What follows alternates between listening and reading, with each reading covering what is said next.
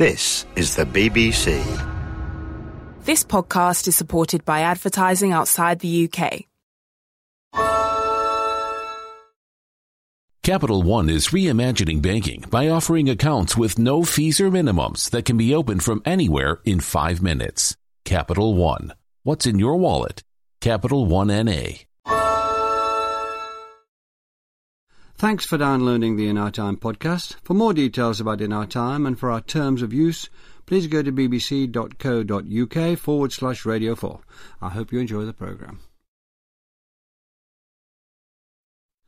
Hello.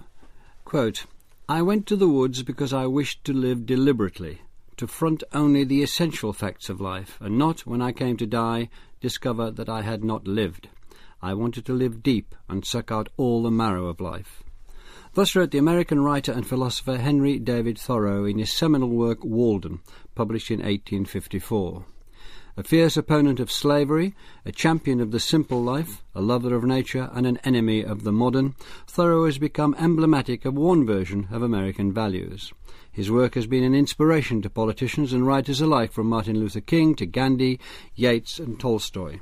Yet in many ways, Thoreau remains a mystery, a man of contradictions who advocated self-sufficiency but was happy now and then to let others, including his mother, to do his washing and cook his meals. With me to discuss Thoreau and An American Idyll are Kathleen Burk, Professor of Modern and Contemporary History at University College London, Stephen Fender, Honorary Professor in English, also at University College London, and Tim Morris, Lecturer in American Literature at the University of Dundee. Kathy Burk Thoreau's birthplace in Concord, Massachusetts, played a major role in his life and work. What kind of town was it, and how are his early years spent there? Well, Concord was, in a sense, one of the sacred places of America.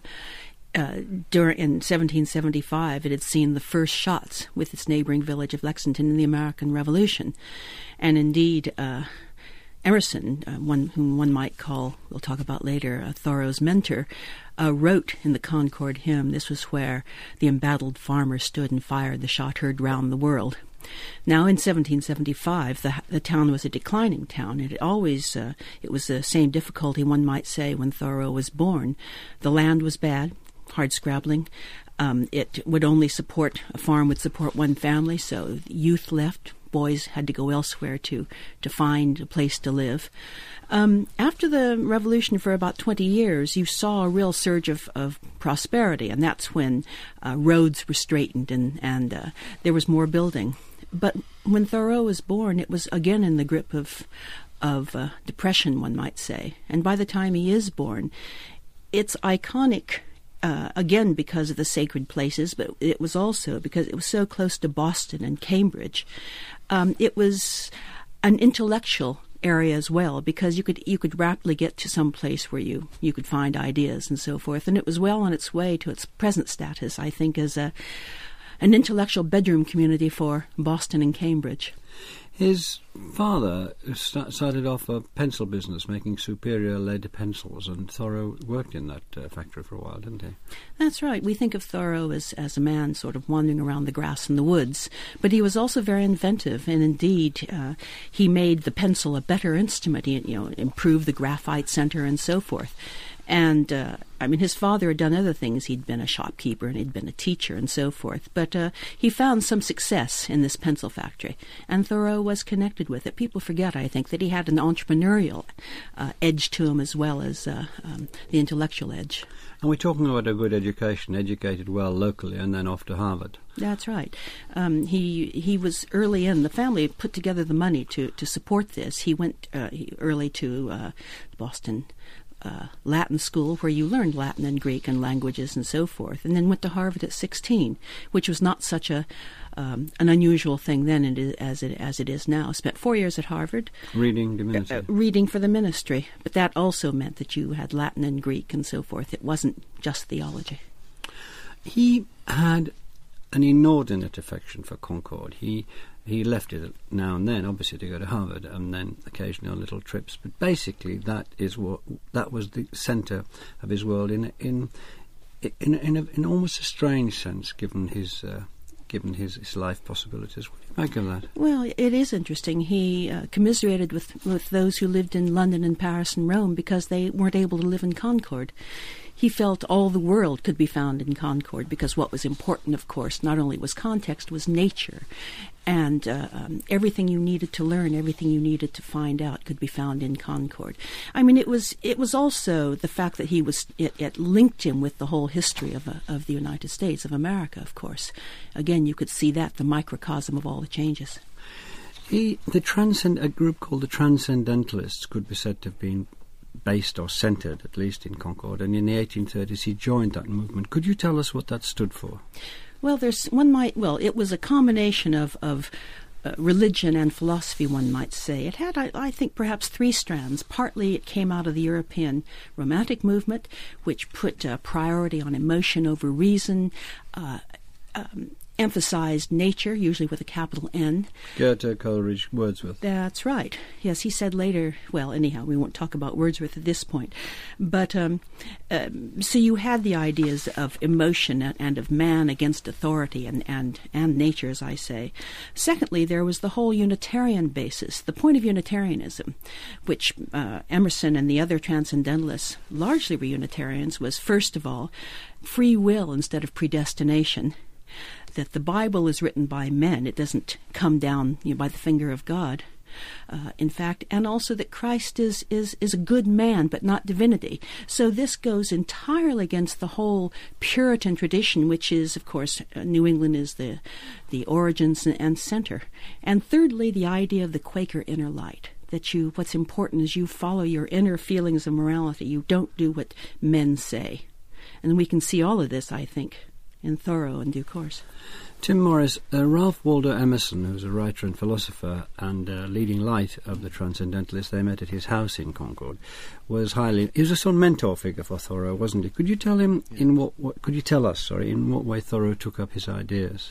Uh, well, even before he met at uh, Emerson's house, we might say that um, Thoreau had uh, attended uh, Emerson's famous uh, American Scholar address at Harvard. That's the commencement ceremony of 1837. Uh, and uh, this was uh, an address which was really uh, energizing Thoreau's class, indeed Thoreau's generation. Um, after that, the two became very close. And the ideas, I think, which were probably most important to Thoreau uh, were the uh, ideas of nature which Emerson had uh, expressed in his major book Nature, which was published 1836. Now, in this book, Emerson outlines um, really a, a, program of nature which is based on individual self-reliance uh, in the face of nature, uh, but also that uh, nature, in a way, is the manifestation uh, and uh, design uh, of a divine plan. That is, nature is a text which is readable out, if you like, as the uh, let nature be your teacher. Let nature be your teacher. Yes, that and Emerson had met Wordsworth, hadn't he? He had met Wordsworth previous to that, 1832, 1832, 1833. So Emerson had come back, was uh, a very authoritative and superior figure in Concord at that time, had brought these ideas uh, with him. Uh, and so uh, Thoreau, I think, probably takes um, uh, most of all uh, this transcendental philosophical idea of nature, which, of course, then in Walden later, which we'll turn to, he starts to live and embody. So, you, do we see him as a pupil of Emerson's in the, in the sense that Emerson gave him his central ideas? Uh, yes, I think so. Um, remember, though, that Thoreau had also studied uh, natural sciences uh, at Harvard, uh, zoology, botany, and so uh, was not merely uh, coming into this entirely cold. I think what Emerson gave Thoreau was a philosophic design, um, an idealism, an insistence on subjectivity, uh, and the possibility of an individual intuitive knowledge uh, of the divine through nature and through the study of nature. Can we develop that, please, uh, Tim, this intuitive notion? Uh, Emerson yes. famously at the time gave a lecture which Cat has alluded to, saying Jesus was a man and not a god. That's right previous people who did that, the Cathars, were subject to a crusade yeah, and, and, slaughtered and blinded and put to the stake. He said that. Emerson simply wasn't invited he, back to he, uh, Harvard for 30 years. well, bad enough punishment, perhaps, but yeah, not, yeah. quite in the same league. Um, so, so let's let's talk about that because it's fascinating. Um, because we're talking about religious men, Unitarians, they're against the Trinity, but then they went further. So, you, um, um, anyway, can you just explore that further? Yes. Um, what Emerson is particularly concerned with is, uh, and subsequently Thoreau, is the removal, if you like, of any mediation uh, between consciousness and knowledge of the divine. Uh, now, these mediations may come in many forms. It could be uh, dogma, uh, certain forms of pre-established ideologies, even received ideas at a lower level, um, and that the uh, immediate intuitive knowledge uh, of the divine can be read through nature as a text. Now, this takes, of course, um, uh, if you like, a, an intensely powerful creative imagination in order to be able to do so. Uh, and part of the uh, the, the kind of textual, the written program of both of them uh, in their writings uh, is to insist very often on the uh, inability of many of their townsmen, even many of their fellow Americans, to be able to do so.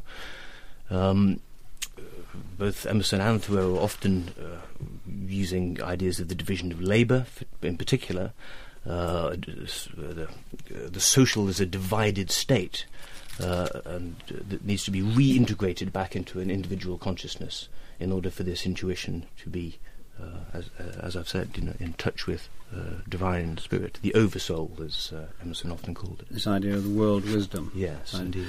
Stephen Fender. Um, in 1845, Thoreau made the great move. He moved out of the family house in Main Street. He would be three, he'd be 28 about that time, wouldn't he? In Main Street, Concord, and built himself a hut on a patch of ground about a mile, mile and a half outside the little town at a place called Walden. Can you give us an idea of why he did that and what Walden was like when he got there?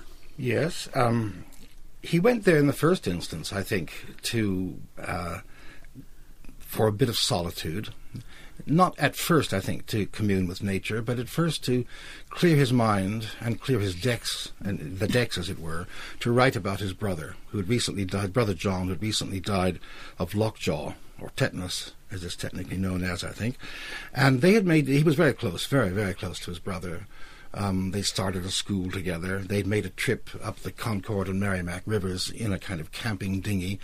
And Thoreau's first book in fact, was was about that trip called uh, um, the Concord and Merrimack River, a, a, voyage up it or down it or something. And he wanted to go there and write that book. That was the first thing he wanted to do. But bit by bit, as he, as he stayed there, as he as he began to make notes and began to notice the the uh, the attraction really of um, the everyday events in nature, began to note them down in his journal, and this became, this gradually grew into, through a series of steps, into Walden itself. Now, this land was owned by Emerson. Yes, he, Walden was a pond. What do you mean? What do Americans mean in this ah, instance? That's a, a very that's a good question, one which is not asked often enough. A pond in New England usage is a body of water not fed by a river. It's one fed by the groundwater table. Right. And in fact, Walden is a, um, is a kettle hole shaped by a, a retreating glacier. So it's a, it's a nearly oblong body of water, not terribly big, but, but big enough to be called a lake in some other, you know, in, in this country perhaps. Um, it's, as you said, it's about a mile and a half south of Concord Village. Um, as you stand on the north shore, which is where his hut was, and where the reproduction today of it still is. Um, to the to your right, which is the western shore, runs the railroad, very important, of course, in this in this whole story. And to the right runs presently uh, Route 126, State Route 126, which which goes down Brister's Brister's Hill uh, past Emerson's house. So he could get to Emerson's house down the old Concord Road on the left, and he could get to his sister and mother's um, down by walking the tracks. And they took you right down to the station, and, and their house was only about two blocks from the station. This hut, yeah, he built it, did he? He did. He actually did because there's one or two things he said he did, he didn't. So he did. He did build the hut. Well, he, what's he, the hut like? You said yeah, I haven't seen there's it. There's a reproduction, and in the summer there's a and in it's a state park, and there's a reproduction, and in the summer there's a an intern who dresses up, or maybe I should say dresses yeah, down. But what's the hut like? I'm not worried about uh, the intern. okay, the hut is a very well. It's about the size of. Um, Don't say this, Judy. No, I won't say this, to you because nobody can see it. But uh, you know, let's say. Um, fifteen by ten feet, or maybe twenty by. Has it got windows? It has one big, it has one, one big one do- window and one door and one room. Yes, that's one. And, a bit storm of- porch, because he was very pleased with the storm Yes, porch. that's, right. Yes, and a stone. That's right, and a stone fireplace. Right. Um, and so that's where he lived. And he was. It was. Yeah. Sorry. Go on. And he was there about two years. Now, how um, how um, can we before we go into how he lived there? Can we can you just uh, define as clearly as you can uh, what his reasons were for going for a sort of solitude? I mean, goodness knows, Concord was quiet enough. I, I think probably um, really, as I say, initially to write to write up the um, the memoir to his brother. So it's almost like at the bottom of a garden, a hut at the bottom of It a is garden. really at that It- it- first it- stage. In effect, he was camping out. You know, you know, if you if you if you reckon that he got most of a lot of his meals and his washing and so on was done by his mother and sister and so on. So he, he wasn't really living non-stop in Walden. but he's living. we- We'll come back to that in a second. Kathy, you want to get in? Kathy Burk. I just had a question, actually.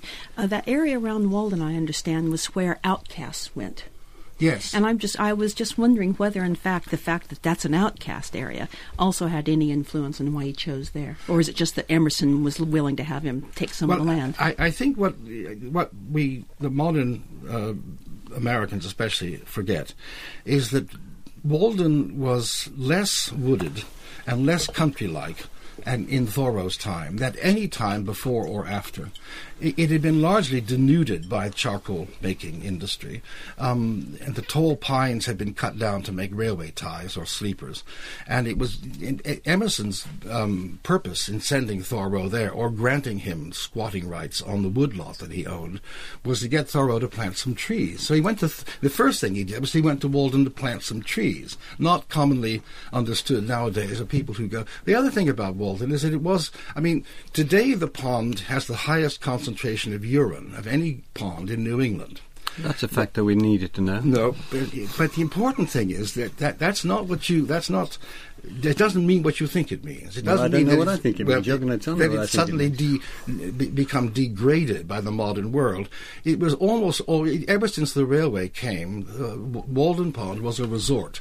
It's still a resort. It's a popular swimming hole. It has a path around it. It's very beautiful, but it's it's widely used by the populace, by Bostoners, uh, Bostonians, by people from Cambridge, and so on. Right, we've got to get on with this. Um, Kathy, uh, what sort of life did you lead briskly at, at Walden? Um, we've we've heard we've heard mothers doing the washing. It's as if he just popped down there and popped back again. But there was a sense he had a sense of wilderness. He had a sense of presence of being there. He talks about staying there, night, snow. So just give us briskly an idea of what was going on in those two years. What he did a lot was to walk.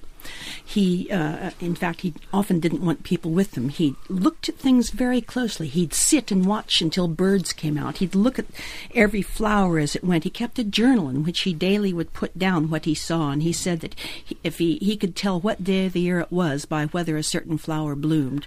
So essentially, he spent his time looking at nature. And he became an expert in a. He, he, he became a serious observer of nature.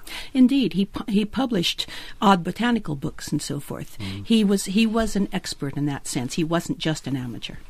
And there is. Sorry, you want to come in? Well, uh, can I just add that um, it's also the case that um, uh, for uh, Thoreau, his time at Walden was a very serious uh, personal spiritual inquiry as well, and this is something which is very important for Walden as a book.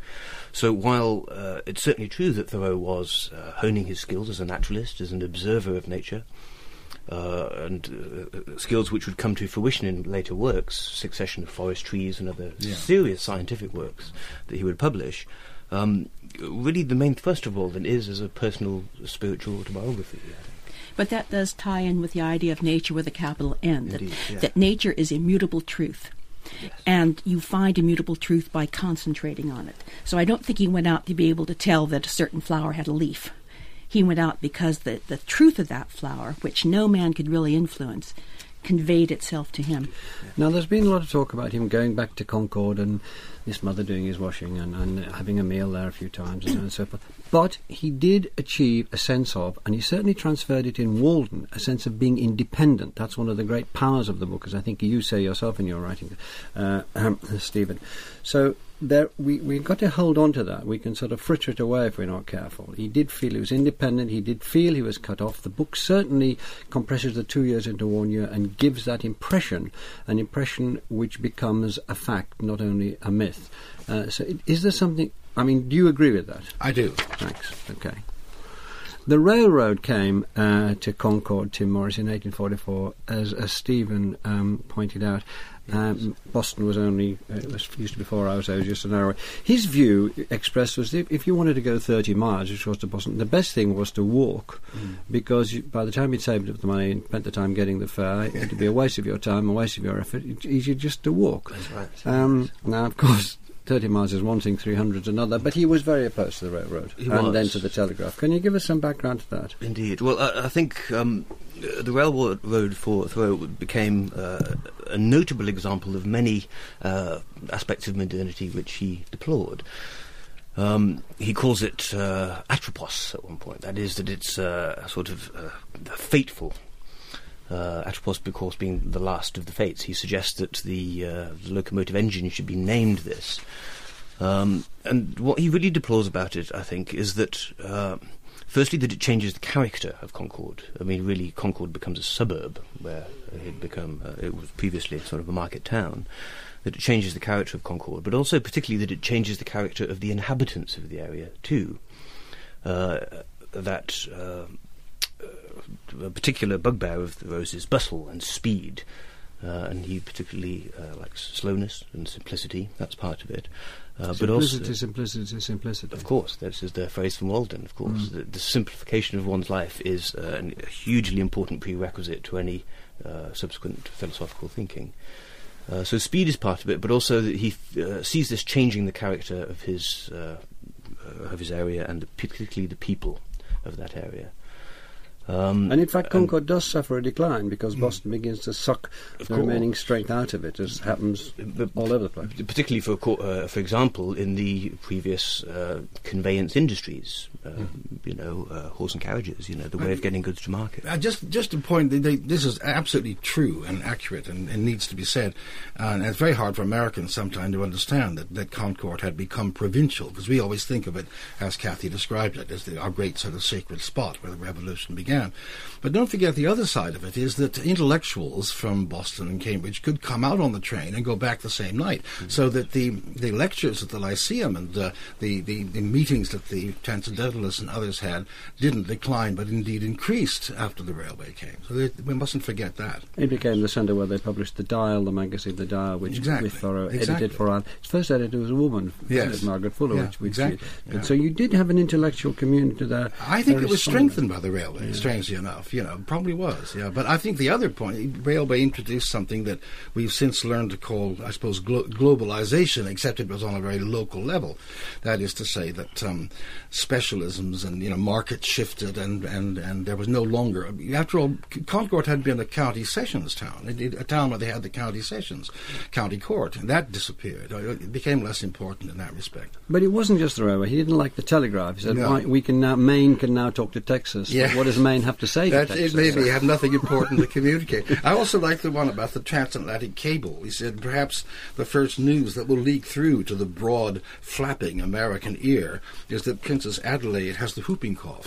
whoever Princess Adelaide was, but you know. So he was a Guinness. If it was new, he was a Yeah, he was yeah, especially yeah, he was against the general idea that, that which is a very American idea, and which I frankly believe myself that the that, that the new things are always better than the old. That we're always making some kind of progress, even in the depths of depression. There's always you know we always have Obama to hope for. We always have something to look forward to. He hated that idea. He thought it was fatuous.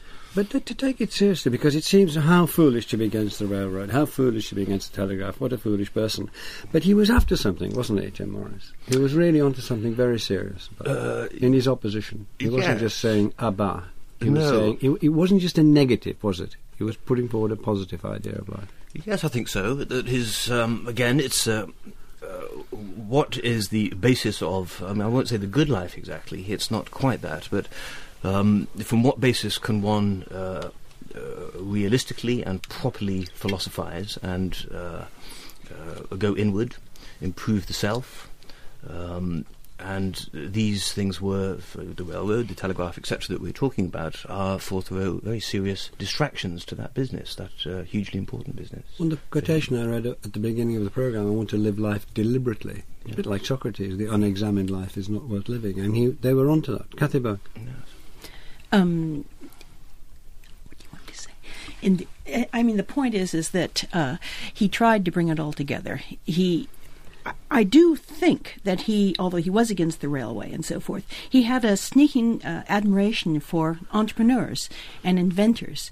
And therefore, although he didn't like the outcome of the railway and what it did to Concord and what it did to people, he couldn't help admiring the inventiveness, and so therefore the railway was had a had a slight tinge of, of goodness about it. I mean, the the invention itself was good; the outcome was bad. He was very interesting in the way he could look at things in a different, it, it put a difference to it, wasn't it? The, Yes. the railway he talked about, but he also talked about the construction of the railway. Every sleeper, the, the yes. actual sleeper, he said that's a dead body of an Irishman or a Yankee. Yeah. Which is every single piece of wood there. The, the other thing, uh, and following that train of thought, it, um, the um, experts, scientists, I guess you'd say, in Massachusetts have been for years trying to work out how to improve agriculture in, in, in the state. Um, the the old method, the, of the way that, that Englishmen settled America, New England especially, was to, was the slash and burn method. They'd cut down trees, they'd burn them, they'd use the potash for the first crop or two as as, um, as um, fertilizer, and then the land would give out, and they'd move west. You know, Matthew Arnold comments on this, and lots of people do. And so the, the, the agricultural experts worked very hard to come up with you know fertilizers, um, uh, plowing the field, and making sure that you get it properly cultivated, um, animals you know concentrated in small amount in small spaces, and so on. And Thoreau, Thoreau hated this. You know, he thought if you plow a field before you, you, you sow it, all the wildflowers disappear.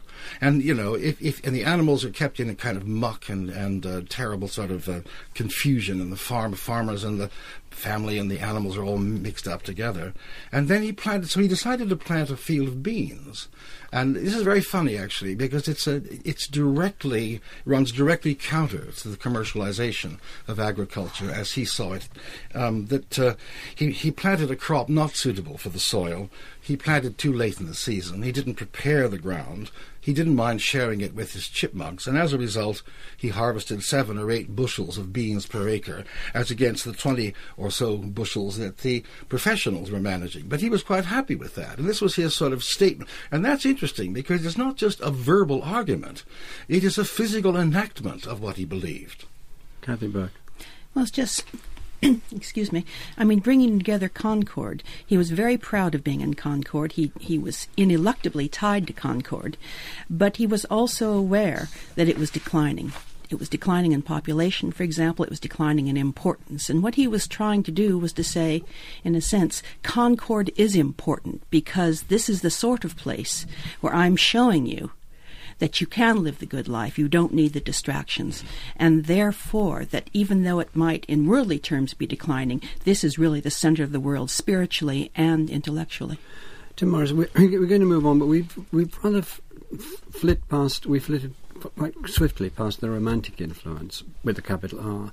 Um, Goethe, and, uh, more, more known here would be Coleridge and, and Wordsworth. These, I, the ideas that they had about nature, about its, look on nature and you will be taught about treating nature properly, about cultivating your own garden. So these were with him all the time, weren't they? He was a massive reader. We haven't brought that in, in classics, but he was. This was part of his thinking as well as his reading. Yes, indeed so. I mean, uh, there's a chapter, of course, in Walden on his reading, uh, where he sort of outlines, uh, uh, you know, what exactly uh, he has been reading and what ought to be read, even perhaps maybe more importantly. Now, the Romantics uh, are.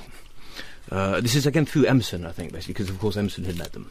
So uh, Thoreau could have tour of Europe in his tour of Europe in 32, 33. Uh, and uh, perhaps even more importantly, Carlyle, actually. Um, Now, of course, there are the British romanticist views of the landscape. Um, we need to be a bit careful, though, because the landscape is not uh, always, first and foremost, ideal for Emerson. Uh, f- excuse me, for Thoreau. That is that he tends to extrapolate those idealisms out of minute observation in ways which perhaps Coleridge and Wordsworth would not have done. Can Uh, you just give us an instance of that? well, uh, for example, let's go back to the railroad again.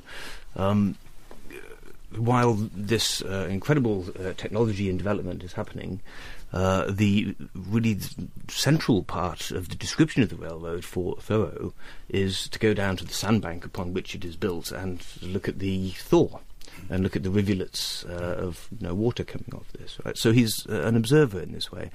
Uh, which is not primarily and first and foremost an observer of landscape, at least not in the first instance. It's of specifics first and foremost.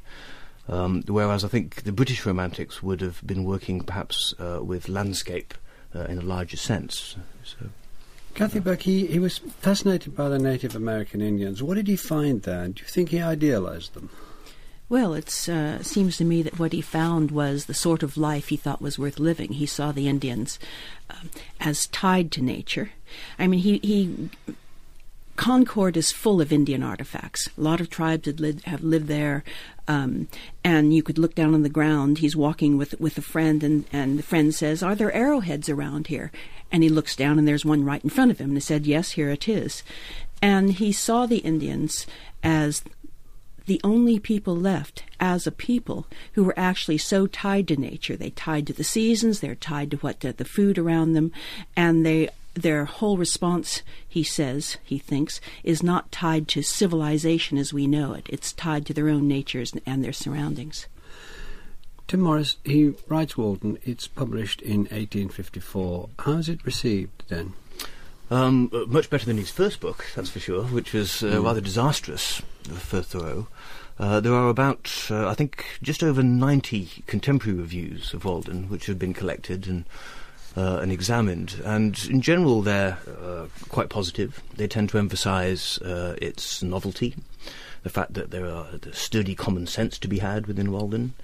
Uh, but also, uh, the negative aspects of this would be that uh, this is just more of the transcendentalist disease, as Edgar Allan Poe called it. You know, we have to remember that the transcendentalist movement, although intellectually powerful, was not um, without its uh, very serious critics uh, within the states as a whole, and so.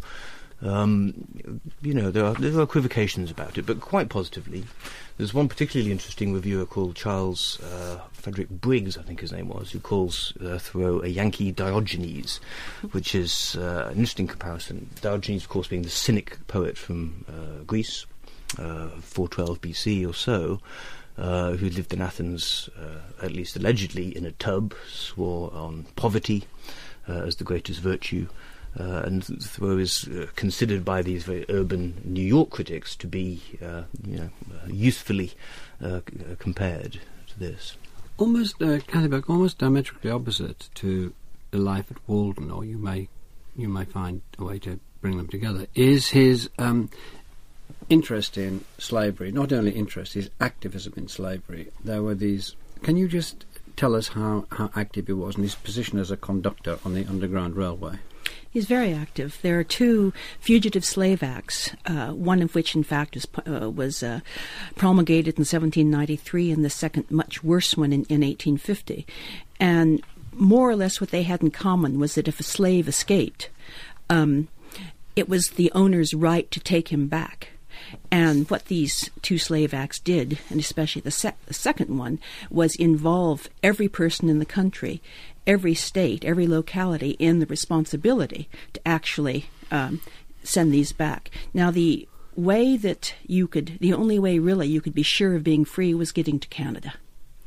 But if you went, if a slave, uh, an escaping slave, or even a free black in some cases, uh, was out in the street, he was liable to actually be grabbed off the street. So there developed what was called the Underground Railway, which was essentially a series of safe houses. They'd travel at night from safe house to safe house, and the, what the conductor did was actually to get them from safe house to safe house. But Th- Thoreau went further than that. His own family home was also used as a safe house. He was adamantly anti-slavery. I mean, philosophically, you would be because that's a man who's not free. But spiritually and, and just as a good man, the idea of slavery was just so appalling to him that he actually emerged from Walden, one might say, and was actively involved, involved as you say, in, in the um, agitation and actual involvement against it. Stephen Fender, can you tell us a bit? Can we develop this a bit more? Um, he refused to pay his poll tax at one stage because he wanted to make a stand against the Mexican American War, again to do with slavery, and he was put in jail. So he was pushing it very far there. He was. I mean, he, he went uh, to jail for not paying his poll tax. That's his federal tax. He was perfectly willing to pay local taxes to upkeep of roads and schools and so on, but he didn't want to support a government which also supported slavery. And he went to jail. Somebody, as he then rather ungenerously said, somebody interfered and paid the tax. So, in fact, he was out the next morning. He only spent one night in jail. But he made the point, and he then wrote an essay called resistance to civil government, which later was retitled um, on civil disobedience. An important title because it uh, plays on um, the English philosopher, the moral philosopher William Paley's essay on the duty of civil obedience. Paley argued, in effect, that if if, if a resistance to civil government was going to cause an uproar, then it was better just to obey. In other words, no revolution. But Thoreau's line was very different. And the basic premise of this essay was that um, the um, consent of in government must be grounded on the individual conscience of the citizen. And this is quite important because it doesn't derive from Massachusetts polity at all, but from the polity of the um, of a man banished from the Commonwealth of Massachusetts and the founder of Rhode Island, uh, Roger Williams, who said, "I commend that man, whether Jew or Turk or Papist or whoever, steers no other no otherwise than his conscience does," and introduced the first um, community in America, therefore, in which um, religious test was was no barrier um, against against full uh, participation in the government. So. Um, he, we're talking still on the subject of, of, slavery, Tim Morris. He supported John Brown. Now, in a way, John Brown, whose soul goes marching on, um, that one, that John Brown, uh, stood for things that Walden disapproved of. So, can you tell us what that meant? F- sorry, that Thoreau disapproved of. So, can you tell us where he was there? Uh, well, yes. I mean, the, the Thoreau of Walden may be uh, seen to be uh, simple, uh, a pacifist. Uh, he's even advocating within Walden uh, all sorts of, um, if like, withdrawal, you know, from social life, from social activity. and John Brown, of course, is entirely the opposite. Because Brown is really the most radical uh, tip of the spear, if you like, of the abolitionist movement, uh, and is willing, of course, to turn this uh, to violence and to arm slaves. Um, he leads he leads attacks on arms depots to get weapons for indeed, the slaves. Yeah, John I mean, Brown does. Brown's career really starts in bloody Kansas after mm. the Nebraska-Kansas Act, um, 1854. Uh, and of course, Thoreau meets John Brown in I think 1858 in Boston with Emerson, uh, when Brown is trying to collect funds for precisely that later attack on Harper's Ferry, which is an attack really to seize arms uh, and then head south, arming slaves as he went, and uh, to produce a sort of rolling insurrection. This was Brown's idea. People are killed. Brown's arrested. There's yeah. uproar, but at that at that time, Thoreau comes out and defends him, yeah, even though Brown has been anything but a pacifist, and in that sense contradicts some of Thoreau's ideas. So that's quite an interesting contradiction. There were stages of this, though. I mean, uh, Thoreau doesn't just go from the civil disobedience essay, which is inspired by Mexican-American War and his uh, distaste for funding it. Uh, there's a sort of intermediate stage, really, uh, which is his uh, paper uh, "Slavery in Massachusetts." So there's throughout the 1850s, um, you could say that Thoreau becomes increasingly radicalized uh, uh, about this. But yes, he stands up and supports Brown, as which is really quite an unusual thing to do. the if you like, the majority view of John Brown's actions at Harper's Ferry uh, is that uh, he's crazy to do this, uh, and most abolitionists sort of retreat from Brown's actions. Yes, I think this is a, an interesting case because I mean something else he says in civil disobedience is it's no good being progressive. It's no good opposing the Mexican War in theory or being against slavery if you aren't willing to do something that makes you uncomfortable about it. I mean, he said that the opponents to a return in Massachusetts, to the opponents to reform in Massachusetts are not a hundred thousand politicians in the South, but a hundred thousand merchants and farmers here who are more interested in commerce and agriculture than they are in humanity.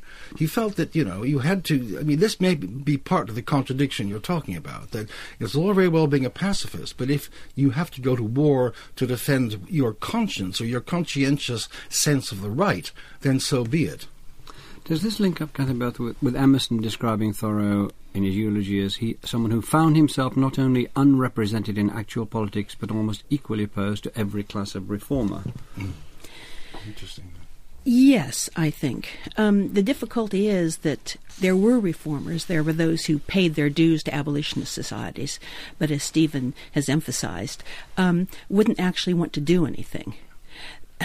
Thoreau it's it's interesting because although we see him as a man who was who was individual but focused on the locality, the specific, he's actually as famous now, one might say, because of his activity. Because his engagement with the great public events of his time, that there comes a time when you have to leave the pond, and you have to go out and put your body where where it, it, it belongs. That you can't be you can't be neutral towards slavery. You can't be neutral toward a war which is nothing but a cynical land grab. And also, the whole eco e- ecological business has worked, as it were, if one wants to use this term, in his favour because of, of what he did uh, out in the out in Walden Ponds and the book, book, Walden, which started in a fairly undistinguished way in terms of sales and reviews. Indeed. 200 English editions translated all over mm. the world, and, and, and, so on. He died when he was 45 of TB. Mm. Briskly, wh- what do you think his influence is, is now, Tim? Um, partly that uh, Thoreau is eminently teachable, so he sort of remains uh, in the academy, I think, in quite a, uh, a direct way, but also um, in a larger sense that really uh, there are. Uh, there's a Thoreau for everybody, you might say. There's the ecologist Thoreau, uh, there's the proto-environmentalist, protectionist of nature, but also for some people Thoreau is read really as an anarchist too in his sort of political writings. So uh, this um, wide variety of approach, I think, uh, has uh, increased his reputation uh, over the years since. And that would include, you would have to include in that his enormous impact on Gandhi, his enormous impact on the Reverend Martin Luther King Jr., who put his, uh, who read him, who, and put his principles, especially in um, civil disobedience, and in, up to the Vietnam, up to the Vietnam, and Vietnam protests, exactly. Well, yes. Which Kathy knows about firsthand. uh, indeed. Um, what we have forgotten about Thoreau, and one reason he actually continues his impact, is his writing, that he took nature and put it in beautiful prose that is a pleasure to read now.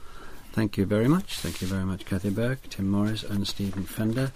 Next week we'll be discussing the history of the writing of history, how Western history has been written through the ages. Thanks for listening. We hope you've enjoyed this Radio 4 podcast.